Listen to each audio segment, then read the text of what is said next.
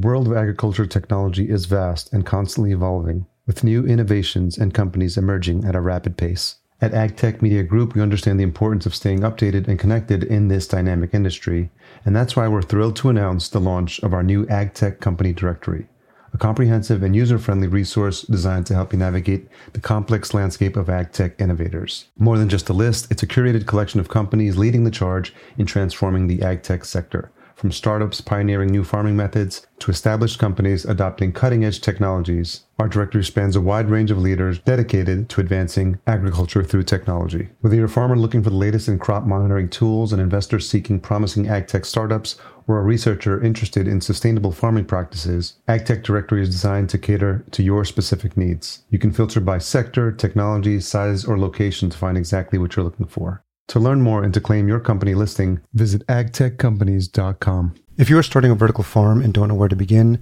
or which technology would suit your needs, then reach out to the experts at Cultivatd. As indoor farm brokers, they help connect you to the right technology and ensure your project is successful. Best of all, their service is free because they work on behalf of their partners. Visit cultivatd.com to learn more.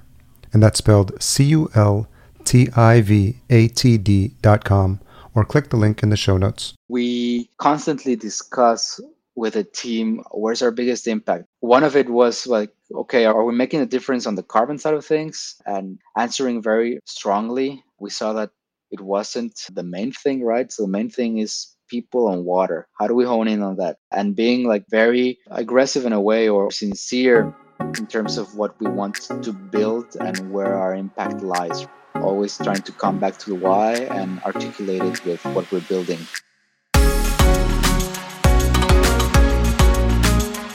Welcome to the Vertical Farming Podcast, weekly conversations with fascinating CEOs, founders, and agtech visionaries. Join us every week as we dive deep into the world of vertical farming with your host, Harry Duran.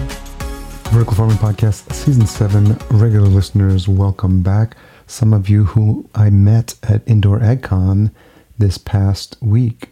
So exciting, and I'll tell you a little bit more about that in just a second. If this is your first time listening, for sure you are in the right place because you're looking for interviews with fascinating CEOs and founders of the leading vertical farming companies from around the world, and this is the show for you. I'm your host, Harry Duran. In case you missed last week's episode, I spoke with my fellow ag podcaster, Trevor Williams, and we explored the latest trends happening in ag and ag tech. Trevor was nice enough to reach out, and we covered topics ranging from vertical farming and regenerative agriculture to cellular agriculture and food production for space exploration. On Farm Traveler, Trevor interviews farmers, ranchers, and entrepreneurs from around the world as they provide his listeners with valuable insights and education about the industry. It was a great opportunity to talk a little podcast shop and share some stories about the wonderful conversations we've been having on the show. This week, I speak with Emiliano Gutierrez of Raiz Farms. In this episode, Emiliano shares his entrepreneurial journey of creating a sustainable food system through vertical farming. He discusses his vision for using solar energy, LEDs, blockchain, and yes, NFTs to transform the way we think about growing food. He shares his personal experiences of building a business from the ground up and the challenges and opportunities that come with it. He also talks about his plans for leveraging blockchain and other technologies to power a decentralized food system. This one's a must listen if you're interested in startups, agriculture, global solutions, or anyone interested in becoming a change agent for a better planet. I think we've got it all covered here. Thanks again to the folks who send in reviews for last episode. It was really nice to read those out. Along those lines, it wasn't necessarily a review, but I did have several people come up to me at Indoor AgCon. One of them, as I opened the doors to the elevator on my hotel floor, Sheldon, nice to meet you in person. And coincidentally enough, the way things work, I ended up bumping into him again online for some breakfast the next day. So small world indeed. But at the conference, got to meet not only past guests, but also current listeners of the show, which really warmed my heart. I was at a session with David Farquhar and Peter Sellew and was able to ask a question and mention that I was the host of the Vertical Farming podcast. And it turned out to be a good thing because I had several people come up to me afterwards. Given that my face is not that prominent anywhere on the show, they were happy to get a chance to say hi and tell me how much of a fan they are of the show. And some of them have listened to a lot of the episodes. So, to all of those that I've met there in person, to all of those that I'm going to meet at a future vertical farming conference. Thank you so much. It really warmed my heart and it makes me happy to continue to work hard to make sure we get these episodes out for you each and every week and share these wonderful stories. Special thanks to Suzanne, Brian, and the entire Indoor AgCon team for creating a wonderful event. This is their 10th year. They doubled the attendance of last year, and all the sessions were great, and the conversations were just as good. I even had an opportunity to visit through an event organized by Indoor AgCon the local food deserts in downtown Las Vegas, and that was a wonderful, eye opening, sometimes sad experience to see the current conditions of having fresh food available to folks in lower income neighborhoods. But I was excited by the work of the folks at Green Side Up and some other folks I'll be having on the show to talk about what they're doing to leverage vertical farming to make fresh produce more readily available for these communities. And that definitely warmed my heart. It was not something I knew was there when I arrived, and I was happy to see it on the program and grateful that I was able to squeeze in on the shuttle bus for that trip, which was definitely worth it. As you might imagine, I met not only past guests who are coming back for a round two or maybe three, but also new CEOs, new connections, new companies, and it'll be fun to get those queued up for next season. Okay, before we jump into this uninterrupted conversation with Emiliano, here are a few words from the folks that support this show. And by the way, if you're interested in being one of the sponsors, reach out to me as we have space coming up both this season and next. This year, Vertifarm takes place from September 26th through September 28th at the Exhibition Center in Dortmund, Germany. For those new to Vertifarm, it's the most significant trade fair for next level farming and new food systems. Their international platform is set to showcase the latest developments in innovative controlled production systems for vegetables, salad crops, herbs, and microgreens as well as sustainable fish, insect breeding, fruit cultivation, and medicinal plants. Vertifarm is shaping the future of vertical farming and new food systems. Reserve your ticket and learn more at vertifarm.de. That's V E R T I F A R M.de. So, Emiliano Gutierrez, CEO and co founder of Raiz Farms, thank you for joining me on the Vertical Farming Podcast. Thanks to you, Harry. It's a pleasure to be here. Honored. So, where is home for you? Where are you calling in from? So home is Lisbon at the moment, Lisbon, Portugal. How long you been there? Around two years now. So okay, yeah, we launched the company 2021. Uh, I actually lived here in 2017. fell in love with the city, the ecosystem, and everything that was going on. But that was six months. So yeah, hitting uh, two years now, a bit more. Haven't been to Portugal. Heard a lot of good things about it, specifically uh, Lisbon. I've been to uh, Spain, been to Madrid and Barcelona. So, for people that have not been, how would you describe the city? Yeah, amazing. Totally recommend it. Uh, sunny when it's sunny. Right now, it's actually raining a bit, but they, they call it Sun Lisbon. Uh, it's great weather overall, amazing food, quite accessible, good people, and most importantly, I would say it's it's a rising startup ecosystem for yeah all things startup sustainability web3 etc so it's it's a great place to be. And where are you originally from? Originally from mexico. Okay. Born and raised in in tj uh, tijuana baja california. Okay. What was uh, growing up in tijuana like? Fun i would say. Uh, very it's bicultural right? So yeah. we have uh, the california influence but of course it's mexico and it's like um, the first city in the country from north to south. So it was um, challenging in the sense of, um, yeah, trying to create something and trying to always expand. But it was also also fun, and I was, I would say, uh, a lucky child, blessed by great parents as well that uh, always pushed me towards learning and growing. So that's something I, I totally appreciate.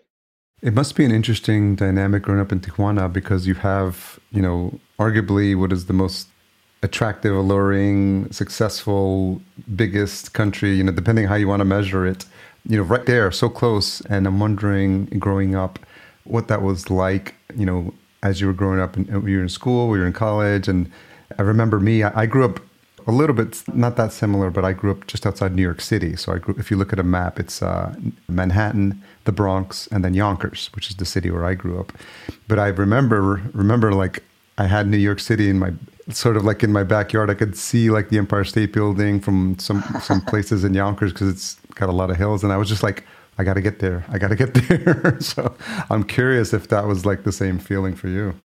Totally get it. Uh, I've been to New York and, and also Yonkers, but uh, in terms of TJ, I mean, it does happen, and I think it's something commonly known in in certain circles in Mexico, especially Baja. We used to go a lot, right? So we, funnily enough, we call it el otro lado or the other side, uh, and you go you go to el otro lado every every weekend or so. and of course, there's always the option of uh, studying there if, if if you want or the family wants it, etc. And it, it's an interesting and, and I would say challenging thing for both myself and families uh, choosing to to go there or to get the double nationality, etc.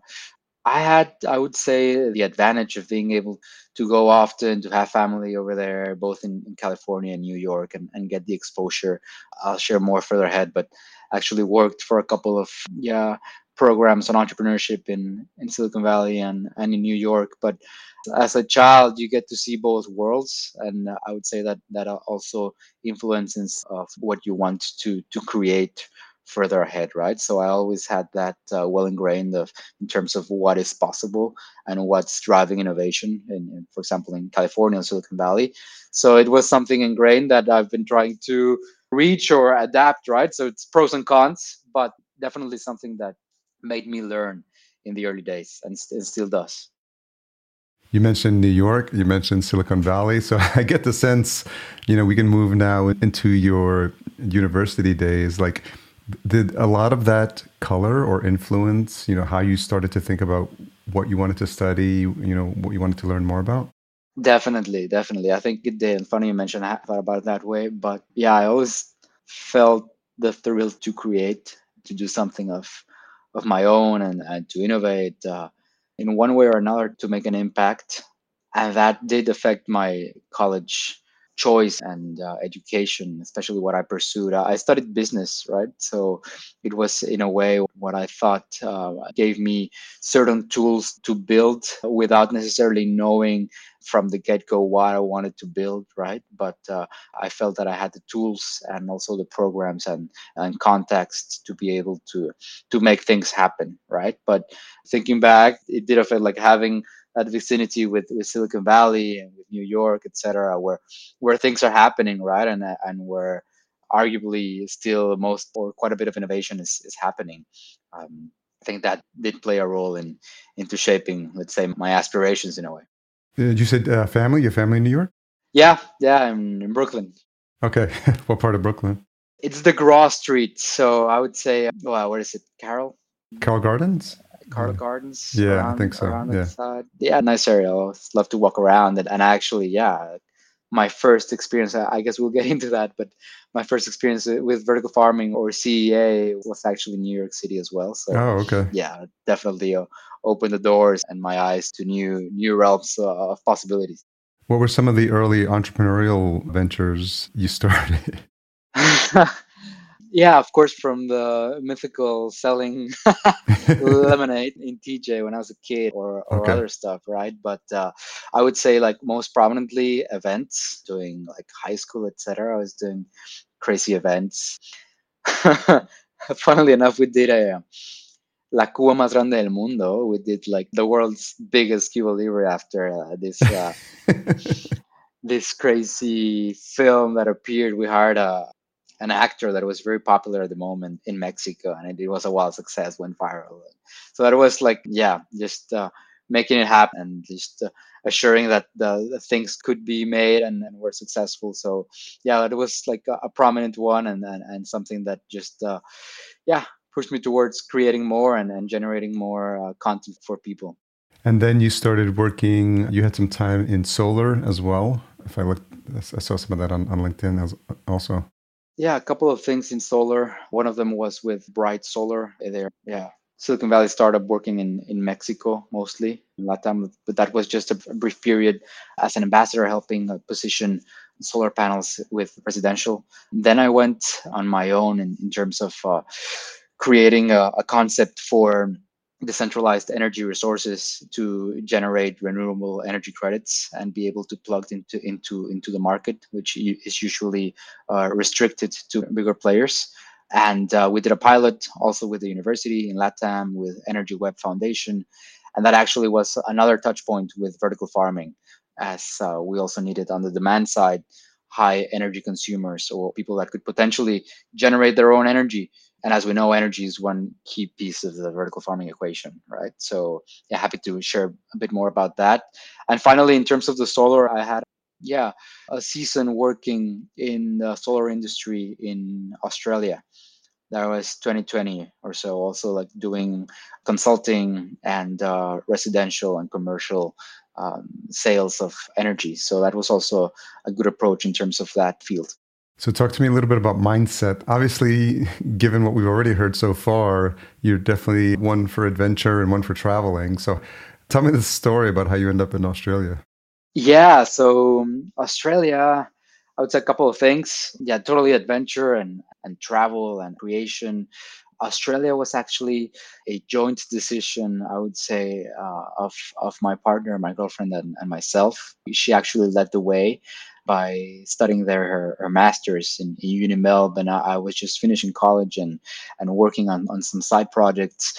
And I knew that like Australia was big for energy and uh, also lifestyle and everything. So for me it was a, a no-brainer right uh, following the heart but also like uh, being able to work on on an industry that i was passionate about and that was like world leading on that side which it was at the moment in terms of the country and and hydropower solar etc so yeah it, i was quick enough to make the call and, and go there of course with all the logistics and uh, bureaucratic issues attached but uh, i've seen that that's something that yeah can be solved uh, and as always with where there's a will, there's a way. So yeah, we made it happen in late 2019, early 2020. Talk about timing. yeah, I know. there's some there's some stuff happening in early 2020. So how did that like? It's so funny how how many people thought they knew what 2020 was going to be in like January and February, and uh, you know, and especially with travel, I'm wondering, you know, what your experience was like, you know, as everything was, was happening. Totally. And Australia was one of the first places to be hit in a way or to like have that uh, coming in from Asia, right? So it was interesting. I totally a change of possibilities, a change of mindset in terms of what you could do or could not. Like Australia was also quite rough on the, on the measures it took. I think they did well, at least in the beginning, to to do so, and and uh, it was quite clear what you couldn't do. Thankfully, I had this um, job uh, with the energy side of things, and I could do remote working. So that was great. And I had been doing remote working since I would say 2018. So that was also a bit um, advantages in my side. And to be honest, yeah, I took the time to go deeper into a couple of things, both the energy side, but also that's when I started going deeper into, into vertical farming, right? Uh, yeah, I had the time. I had the the. You had a laptop, right? Uh, you have access to millions of, of, files, things to do research on. So, yeah, luckily enough, I, I think I, I, used the time well to to start building and start going deeper in, into the matter. Something else it looks like you went deeper into is blockchain. yeah. And so all these things, um, we're going to try to bring everything back together. But like, how did that interest start? Because it, it looks like 20, 2019 according to uh, you know what i saw but talk about you you know where that curiosity started for you absolutely i think that, that started in lisbon in 2017 with uh, you know like people talk uh, friends friends talking about it uh, both on on the core principles of decentralization and uh, yeah distributed technology and, and traceability which was quite interesting on the beginning also at a, at a philosophical level. But of course also all the rage with uh, the ICOs and what everything was uh, was going on and, and the bull run was was just starting. So it was like still very attractive and interesting. And and then I, I just went to, to the rabbit hole both yeah I think it's been three major rabbit holes uh, during these last couple of years. Uh, one of them is blockchain, another is energy, and of course, uh, vertical farming. And yes, we'll totally intertwine them together. But yeah, that started with good friends telling me about it, uh, reading white papers, going deeper into projects. And then back in Mexico, that was in Lisbon, I was doing an, an, an exchange and, and also working with, with a couple of projects over here. When I came back to to Mexico, I started this blockchain developer lab called Blockchain Devs, where we trained developers and engineers just on the basics of, of blockchain technology, smart contracts, uh, first leveraging Ethereum, which was the best, or not the best, but the most uh, developed language initially, or protocol like Solidity, and just doing partnerships with different programs, different initiatives all the way from centralized finance to energy to uh, yeah just core core blockchain technology. And i've kept uh, interested in on it uh, since yeah since then sometimes more than others like collaborating with different projects on that. And um, yeah until we reached the point i stepped back a bit while focusing on on Raiz, and, and i guess we'll get there. But yeah funnily enough one thing led to another and and right now we're also like developing a, a solid component um, integrating blockchain and vertical farming. So many exciting industries and you know things that are really top of mind for a lot of folks. So it must be hard you know to kind of go down one. I can definitely relate. You know i, I always am the type of person i used to call it chasing shiny objects but now i think it's just like passions and interests and I, am I've accepted the fact that I'm going to have a lot of passions and I'm going to have a lot of interests, and I think it's just a matter of finding the time. I'm going down like a Chat GPT AI rabbit hole now, so that's like yeah. what's happening there is moving. Talk about stuff that's moving exponentially fast. So it's it's really interesting to see how it's all coming together and how how it's all helping us. You know, when used properly and put to good use, you know, there's people that like hear the term Web3 or hear the term blockchain or hear the term NFT and just immediately roll their eyes and just be like, oh, that's a hype. And I think understanding the best parts of all these tools, I think, is and knowing how to put them to use, I think, is going to be a valuable skill set going forward. So I, I, I definitely applaud your curiosity. thank you, thank you. No, and and yes, totally relate uh, there but I think it's about like compounding knowledge and compounding context, all right? So as you said, it's exponential growing trends. So if we can match them and both with with what you want to build and the passions, as you mentioned, uh, with what's going on on in the world out there, right? You can compound those interests and knowledge and and yeah, infrastructure that you potentially have built, and then then intersect between those, right? So yeah, that's it's very exciting, as you say and yeah it takes time right? And i think one thing there i guess for the audience it's yeah it's good that going into these rabbit holes but i think it should also be met with some kind of consistency right? It's not just like uh, it shouldn't be a just a fad and, and then go but it's like okay if we can like build serious knowledge there and and then create a a tool set that we can apply to different projects as you said can be very valuable for their head out of curiosity, what's the equivalent in Spanish for rabbit hole? I don't know, man. I don't know. I don't know. Because it's not like hoyo de conejo, but I mean, it, it's some, it's, there's got to be some other phrase that talks about like just like this Alice in Wonderland, like going absolutely, down. absolutely. Yeah. That's one of the disadvantages of uh, being born and raised in TJ, is Spanglish, man. Yeah, it's find yeah. yourself speaking English uh, a lot of times, but yeah, I'll give it a think for sure. So okay, let's moving closer and closer to present day, I do have just one question. Like, if I was to ask your parents or your family if this was something in you that you're always curious, always wanting to learn more, is would they say that this has been something that's obvious that this was a, a trend for you? Maybe yes, maybe yes. I think uh, definitely in terms of the curiosity of different fields and different yeah. like facets of myself and of just life as a whole, uh, I think they would point out to different sports that I wanted to try out and different kinds of people that I wanted to hang out with, right? From, yeah, from all kinds of, of people and all kinds of knowledge. I, I always thought like people and uh, things have so much to teach us.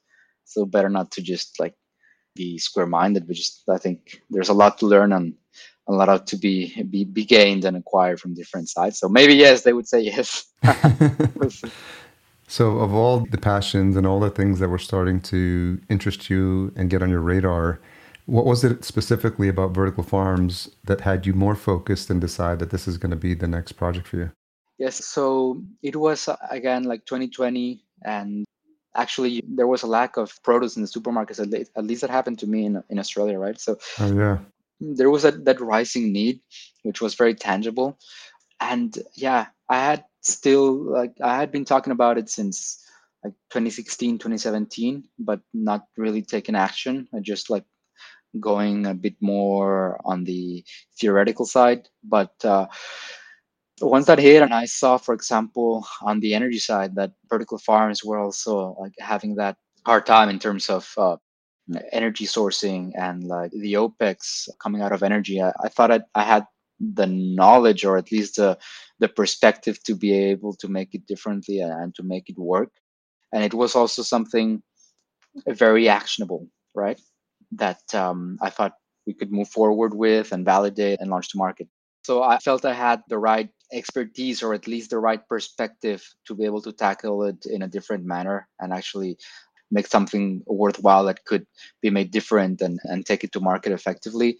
And yeah, vertical farming and let's say value added products and local food was something that was on the radar and that I as a as a client or customer was looking for and that I also validated with other potential clients and users that was something that they were looking for, right? So it was something tangible, effective that I knew we could make happen. So that's also why, why I said, let's go. So, how do you start an initiative like this? It's yeah, obviously you've had experience with some of the the businesses you worked in before, but this is your first time as a CEO, right? It is. It is. Yeah. Okay. So, how do you? I'm curious about your mindset and how you put together a plan of action, and talk about that first year, how you build a team, how you think about you know what your offering is going to be, and you know just product market fit and all that stuff. Because you know a lot of the things that you know new CEOs and starting a business you know really give some thought to absolutely. No it, it is uh i would say an evolving process and and i think we should always be be looking for a refining product market fit and uh, always in constant in, interaction with the with the client and the user. But to answer your question in, in the first year i actually met my cto simon in silicon valley 2018 while i was running this entrepreneurship boot camp with well in partnership with berkeley. And we had already dabbled with the idea of building something of sorts. Again, I had already been in New York with this, it was Sky Vegetables, also like in partnership in a way with Agritecture in this program. So I had this idea of how it could be done, but definitely reached back out to Simon and uh, we knew we wanted to create something. So it's also, I would say, first the team, the people, then yeah, leveraging existing network I would say it's, it's something critical. Like first going deeper on my own in terms of okay, what do I see there is a gap for in the market, right? Or what can be built? In this case, it was energy efficient farming, right? Because it, it, it was obvious that that was one of the of the main, let's say, value adds that I could bring to the table, and that also was something critical in the industry. And I would say it, it still is, right? So first, it was like honing in on that expanding the team i would say was uh, and still is something that we are doing and constantly attracting talent and i see vertical farming and yeah the new food system or a decentralized food system which is our vision as something that is really empowering for people and attractive for people to join right? So i think people are constantly looking to give to solid causes and to have an impact. So it's been i would say not easy, but easier to bring on board talented people to join the cause and join the mission, right? Because it's something that people believe in. And, and once you see, for example, a full harvest, it's something amazing, right? So, yeah, just to come back to the first year of operations, or at least of mindset building and structure. First, I met with Simon again. Then Stefano, who was first taking part as head grower, he had ran a, a microgreen business in Vienna. We had met in Vienna in 2019 and we kept in touch. And it was like already creating something that was feasible to launch. Then I came to Lisbon in October 2020 just to validate the market.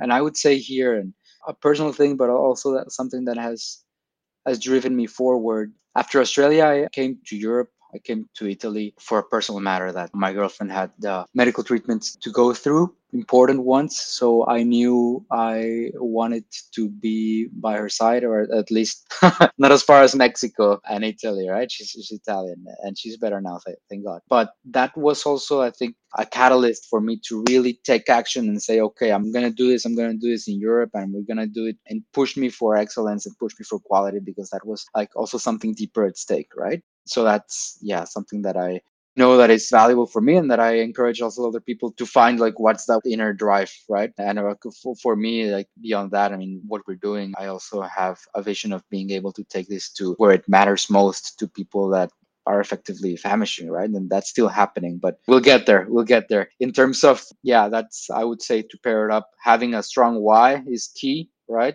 And then through that strong why, people will start to appear and join it, right? So just coming back to the story, I came to Portugal, met my next co-founder was Aiden. We met through an MBA network we were doing together. He was part of an agricultural startup here in Lisbon, but also looking for something new and exciting. So the four of us kicked it off yeah and we started effectively like as you said looking for what was our value proposition what we were doing speaking with a lot of customers speaking with a lot of suppliers speaking with the restaurants speaking with final customers just exploring right? That's the client discovery phase the exploration like really finding what were our core capabilities and what we wanted to build no? And then more people started engaging. Maria as a biologist then lucia as a marketer and operations lead. So yeah, we've been expanding the team and we keep growing. That led us to the phase of piloting, and we piloted in Lisbon in a test chamber with a partner, a Portuguese partner that had set up a bit of a chamber. We set up the system. We started selling crops effectively to the market. We had a great customer response, and I think that's key, right? So first, validating the assumptions because up till the point in which we sold the first plant of red basil or African blue basil. It's a, a crazy, beautiful basil. Uh, that was just an idea, no? But once we validated that, we saw people going uh, really wild and excited once we took, for example, the hydroponic system over there and we started to teach people around the new way to produce food and even potentially to grow their own food locally and with all the benefits attached to it. So once that started to happen, then we knew that we were onto something and we were building something that people wanted. What's the current state of the vertical farming market in Portugal? I would say it's still early stages. We're one of, let's say, yeah, five most prominent companies over here. There's been a couple of successful ones, but also that not so successful ones. We see a couple of projects working more on the engineering side of things, or also just like growing for specific needs, both salads, tomatoes, etc. But we haven't seen or encountered any like strong customer facing brand on that side of things. We know it's fertile ground, it's especially since people are moving more and more over here. So yeah, that's interesting. And we saw it and also a strategic decision in terms of launching here. We saw it as an almost blank canvas for us to launch and expand and test and then expand throughout Europe and potentially toward across the Atlantic, right? But it was like for us easier to experiment and craft our own image and identity than it was, for example, and if we launched in New York or Berlin, right? That's helpful to know. And so, for the benefit of the listener who may not know about Raiz, can you describe what your current product offering is, who you're marketing to, and some of the, you know, some of what you're offering, and also the nature of the installations that you're doing and the size as well?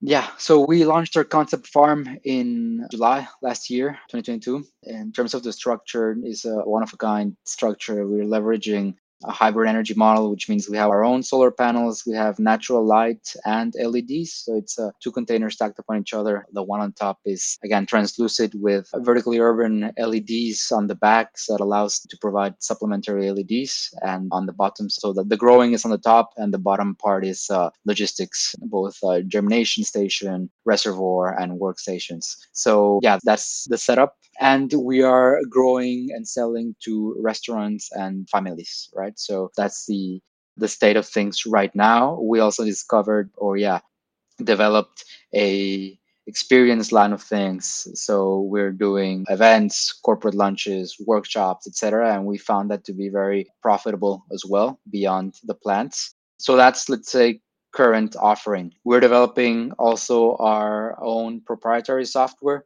to be able to scale up and sell this in terms of farming as a service, right? So you can have your own farm, and we aim to empower communities to build their own farms and to grow their own food mostly, right? So we aim to make it as easily deployable and also as attractive to grow as possible. So also providing our growing network of clients, users, and communities with our know-how, our protocols, our distribution lines, our branding, etc. Right. And yeah, beyond that, also being able to leverage Web3, and that's where, where Web3 comes back, the return of the blockchain in terms of the financing side of things. So we know that capex can be a big hurdle for vertical farming entrepreneurs. So what if we can finance it in a decentralized fashion?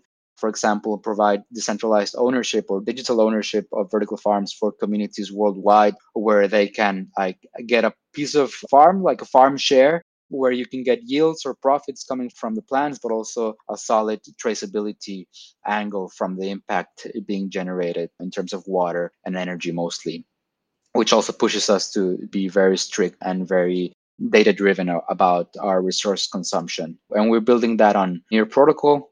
They've been a solid partner for us. And of course, expanding and the aim here and another product we're excited about is a farm wall we're developing. So it's, yeah, it'll be out in this year. What's that last thing you mentioned? A farm wall? Yeah, a farm wall. So we're aiming to develop a modular system 3D printed out of biomaterials, of course, with the sensors and all the usability angles. So we see that as a very interesting starting point for local communities, both co-working spaces, but also regenerative villages, which are on the rise worldwide and most effectively these places in need where they don't necessarily have the capacity to launch a mid-scale container farm or larger but they want to start like validating the use of hydroponics with their community. So we're building that to be very accessible, decentralize the production to 3D printing, but still keep our core branding and technology. Just being able to reach more people in a faster manner. And so Talk a little bit about that because that's interesting. Like, what would an example of that look like in the real world? Like, who would be a good fit for that, and how would that be implemented? And, and is there like a shared ownership or shared profit stream? Like, can you outline a little bit of what that would look like? Yeah, so I'll talk about like communities already interested on the pipeline. For example, it comes to mind a regenerative hotel in Italy that wants to install that and wants to grow their own produce on site, but the farmland that they have is not very arable, which is happening more and more, right? We're losing arable land to different climate issues. So yes, that's one. Another one, for example, it's a co-working space here in Lisbon that would like to grow their own crops for communities. And a third one that is exciting, I think it's more further ahead, but it's a project that we just started speaking with. They do sustainable bamboo housing in Myanmar. And that's the place that is really rough and there people are hungry over there for real. And if we can take that technology over there and empower them to grow their own food, then that's something amazing. Then comes the economic side of things, right? So you mentioned profit sharing and shared ownership. And that's totally what we want to do also assigning a value to the impact and the people, right? So that's also where this whole new movement of of refi or regenerative finance that is effectively leveraging Web3 for good and for climate action can also come in terms of allowing us to break a farm wall or a hydroponic system into pieces and allowing people worldwide to have a piece of ownership of that. And if it produces a profit, which it should, or have this flat fee, uh, service fee, for example, with the co working space, then that can be redistributed through the owners. And on the other side, for example, with the people in need in Myanmar, we would be partnering up with organizations that are already catering to those in terms of alleviating some of their needs, but also they're looking for solutions, like effective solutions to help push that forward instead of just giving, for example, UBI, universal basic income, or just giving money to the people. They're looking for ways to channel that into effective action. So we see vertical farming and growing on site as a very powerful means to re-engage community, activate people in need, and effectively feed them, right? So that's something we're excited about. Big, big, big goals. big, big, big vision. yeah, you're teaching them to fish instead of just giving them the fish, right? So I think it's really inspiring to see. And it sounds like you've got a lot on your plate. I'll come back to the blockchain and specifically the NFT piece, which is interesting in a second. In terms of the current offering, I think it's the first time I've heard about this hybrid model where you've got the LEDs, but you're also leveraging uh, natural light as well. Can you talk a little bit about your decision to go down that model, where that was inspired from, and why you think that makes sense for what you're trying to do? Absolutely. So, yeah, it was inspired, I would say, on the fact that one of the biggest costs for vertical farms is light, right? And then most importantly, that a lot of vertical farming operations, or at least that was the alternative, plugging into the grid and using fossil fuel energy, which would defeat the purpose of you know what we're doing. So we knew that we had to optimize for energy. And the way we could do that especially in a sunny place like lisbon is to allow the natural light to go in for photosynthesis but also make sure that they're growing at optimal levels through leds right? So yeah we went on yeah on the hunt let's say for and researching for lights that were able to be dimmable and that could be dynamically adapted and adjusted to the intensity of the solar light in any given day and then also installed our own little microgrid. So we have 10 solar panels installed that can feed almost all of our energy needs which are mostly hvac and the leds at night or in the evening. So yeah i think first uh, the need to transition to sustainable energy source then also the competitive advantage side of things right? So we are able to diminish our cost towards that. Of course the initial investment can rise if you install your own little microgrid or solar panels and battery system and inverter but it definitely makes sense on the operational cost and on the sustainability side of things. So yeah i do think that's the way to go. It's not for everyone or everywhere, right? But again, the energy is a key mix in this. It's key input. So yeah, for every farm we build, we know that we will harness clean energy and uh, if possible, develop our own microgrid solutions to launch these farms. Do you envision a scenario, you know, because I've now I've got the blockchain thinking in the background where these are connected together, communicating with each other, learning from each other? Of course, yes, they have to be. Yes, every farm will be interconnected through software, right? And then the idea is also for them to share resources and optimize. So if they can be connected, and then let's say there's a surplus of, produce on one side and on, of demand on the other, then they can be matched and like balanced out, right? And on the energy side of things, then there's also a couple of opportunities that unlock there. For example, on generating credits out of the energy that you're generating, on clean energy that you're generating, and there's different Lego blocks that can be put together to make it yeah more efficient more attractive. Yeah. And so are these also modular within the individual installations? So if you've got the two stacked if people wanted to have like four or eight or you know, is it built in a way where you could expand pretty easily?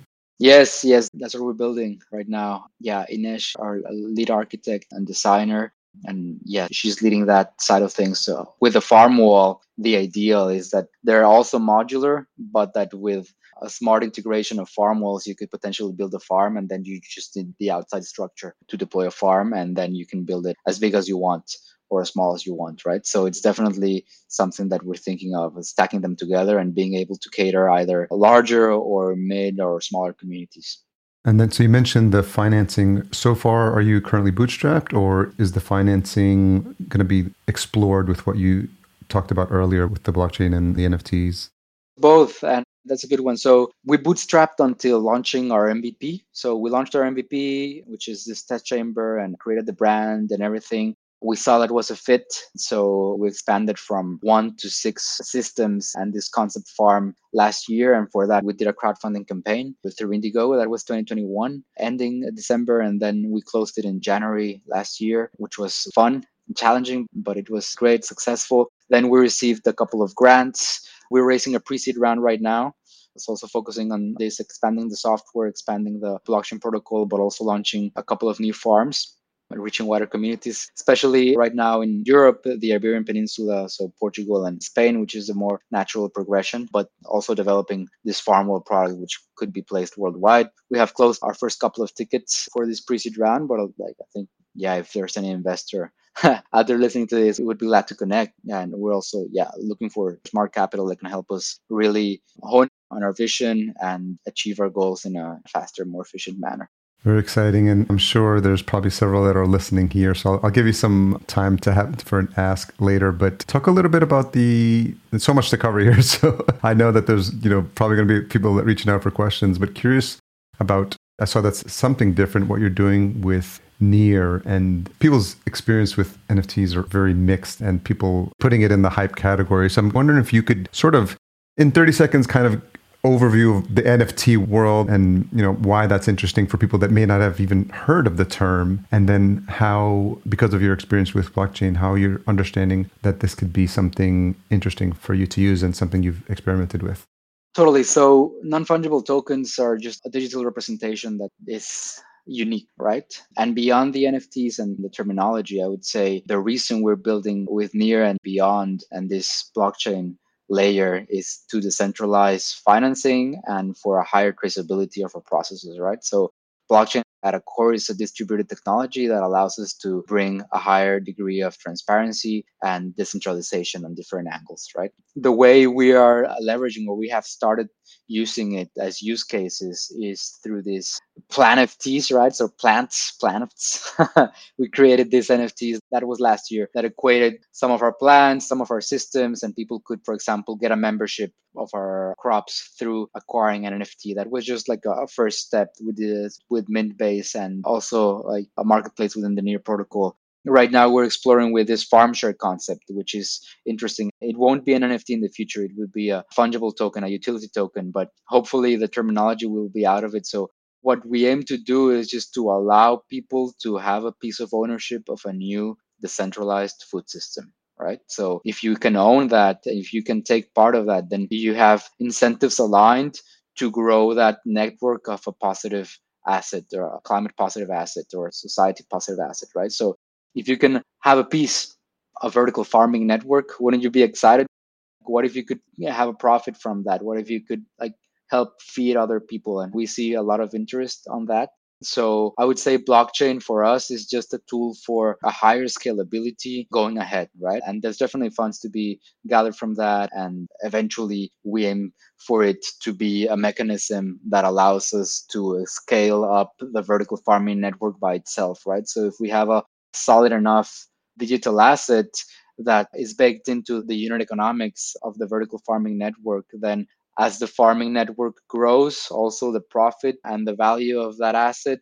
So it can effectively fund the deployment of new farms by itself, right? So, yes, there's we can take an hour just on this topic, right? But what we're aiming to do here is leverage technology to be able to deploy more farms where it matters at a faster pace in a more traceable manner and with higher impact. Very interesting. I'm sure I'll be following up with questions about that. So we are at the top of the hour. There's so much that's been covered here. I'm trying to figure out what some of the best things would be to ask or to share. But as we come to a close, I'm curious if there's a tough question you've had to ask yourself recently. A tough question. Yes, I mean, a couple, right? So I think we constantly discuss with a team where's our biggest impact right? So of course we all want to save the world. We all want to do what's best. One of it was like okay are we making a difference on the carbon side of things? And answering very strongly we saw that it wasn't the main thing right? So the main thing is people and water so how do we hone in on that, right? So and being like very aggressive in a way or sincere in terms of what we want to build and where our impact lies, right? So that's also coming back to the why, right? So always trying to come back to the why and articulate it with what we're building. So yes, in, in terms of that is like re-asking the why and our purpose as a company. So yeah, that's something that we've been like reframing and we aim to build a greener food system, healthier communities, and just allow people to have a healthy life, right? Both in urban spaces, cities, but also like communities in need. So that's something where we're going, and that's something that we keep asking ourselves, just not to be, yeah, fooled by ourselves or just not to be lost in the woods, right? But to see the whole picture. I think that's an important question that we should ask ourselves often. Yeah, every day. True. So, given the audience of this show, lots of your peers, folks in the industry, folks curious about entering the space, looking for new opportunities in space, I've been leaving room at the end of each conversation for you. If you have a specific ask, if you have a specific message, anything you want to say to people working in this industry, what would that be? Yeah, I would say let's keep on building and growing. I think what we do is very noble as an industry. It's been, I would say, a tough last couple of months as an industry as a whole, but it really just shows us that we need to focus on the critical and focus on what really matters and the value that we can bring to the table. So yeah, I would just encourage us to, just to keep going. In terms of an ask, I mentioned before, yeah, if there's any investor that resonates with our mission and what we're building, we'd love to connect. And in general, for future partners, etc., like we're very open as a company, as a startup. So always looking for new technology to integrate, for new partners, for new distribution channels, etc. So yeah, and always happy to help in whatever way possible. So just leaving that door open. Well, Emiliano, I'm really happy we connected and that you reached out or I reached out. I'm not sure how these conversations sometimes start, but I think maybe on LinkedIn. But I'm really happy. It's so hard to keep up with everything that's happening. I keep saying here that when I started the show, I thought you know, a couple of seasons, I'll speak to everyone in the industry and it'll be fine. But, you know, I'm just amazed by so much that's happening in this space. So I'm excited. I don't know if you've got, you're planning any of the conferences coming up this year, indoor farming conferences. Maybe we'll have a chance to connect there as well.